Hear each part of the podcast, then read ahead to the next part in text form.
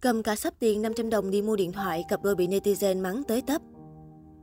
Mới đây trên một diễn đàn với hơn 1 triệu thành viên, một người phụ nữ tên Tên L đã háo hức chia sẻ câu chuyện cùng chồng đi mua điện thoại bằng tiền nuôi heo. Mỗi ngày vợ cho một tờ bỏ ống heo tiết kiệm, thân trai dại nắng dầm mưa, cuối cùng cũng nhận được kết quả xứng đáng. Mấy anh trai cứ ngoan đi, rồi ai cũng có quà nhé. Đi mua điện thoại phải mang tiền bằng cân, chứ quẹt thẻ bình thường quá. Em thay mặt chồng em xin lỗi mấy anh chị bên bán, nếu có khấu cũng bỏ qua nhé. Cùng với dòng trạng thái, tên lời chia sẻ ảnh chồng mình đang ngồi chăm chú đếm rất nhiều cọc tiền trên bàn. Đặc biệt, tất cả đều là tờ 500 đồng. Gần chục nhân viên của cửa hàng bán điện thoại cũng phải còng lưng tỉ mỉ đếm từng tờ tiền một cách cẩn thận nhất có thể để không bị lẫn. Hành động này nhanh chóng thu hút sự chú ý đặc biệt, đi kèm đó là hàng nghìn ý kiến trái chiều của dân mạng.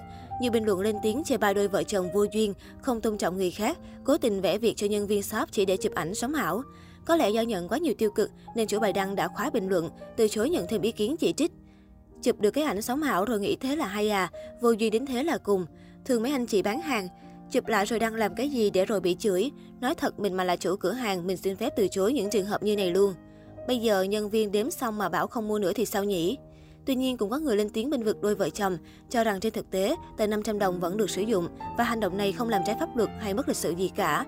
Mình nghĩ chắc sẽ thích thôi và có khi họ để dành được từng ấy tiền thật. Tờ 500 đồng vẫn được sử dụng mà mọi người nghĩ thoáng ra chút đừng khó khăn quá. Đúng là nhìn thì hơi buồn cười thật, nhưng họ cũng có làm gì sai pháp luật hay không lịch sự đâu. Theo dòng sự kiện hot đang diễn ra trên mạng xã hội, mới đây đoạn clip quay lại cảnh đòi nợ tại Lục Nam Bắc Giang gây xôn xao trên mạng xã hội. Theo đó, thanh niên này đứng trước cửa ngôi nhà một người phụ nữ hô to, Tuấn lừa đảo ơi, ôi con ơi, mùng một rồi, giả tiền đi con ơi. Chủ nhà lúc này mới ở trong đi ra, cầm theo một bát muối, vừa rắc vừa xu con nợ.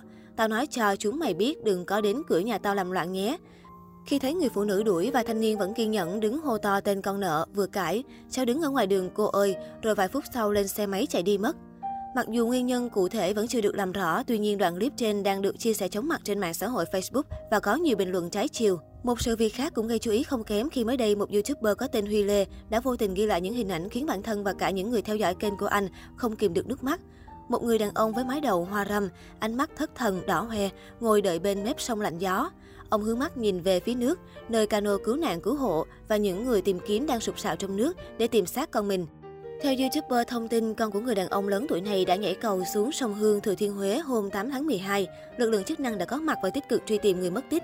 Gia đình cũng ra sông thắp hương, mong ngóng chờ nhận tin con. Đôi mắt thất thần, vẻ mỏi mệt và đầy đau xót của người cha đã khiến dân mạng xót xa thay cho ông. Còn gì cay đắng hơn cảnh đầu đã hai thứ tóc, còn phải ra bờ sông chờ đợi con mình vì nghĩ quẩn mà bỏ lại mình mà đi. Dân mạng đã chia sẻ cảm xúc suy nghĩ của mình về vụ việc.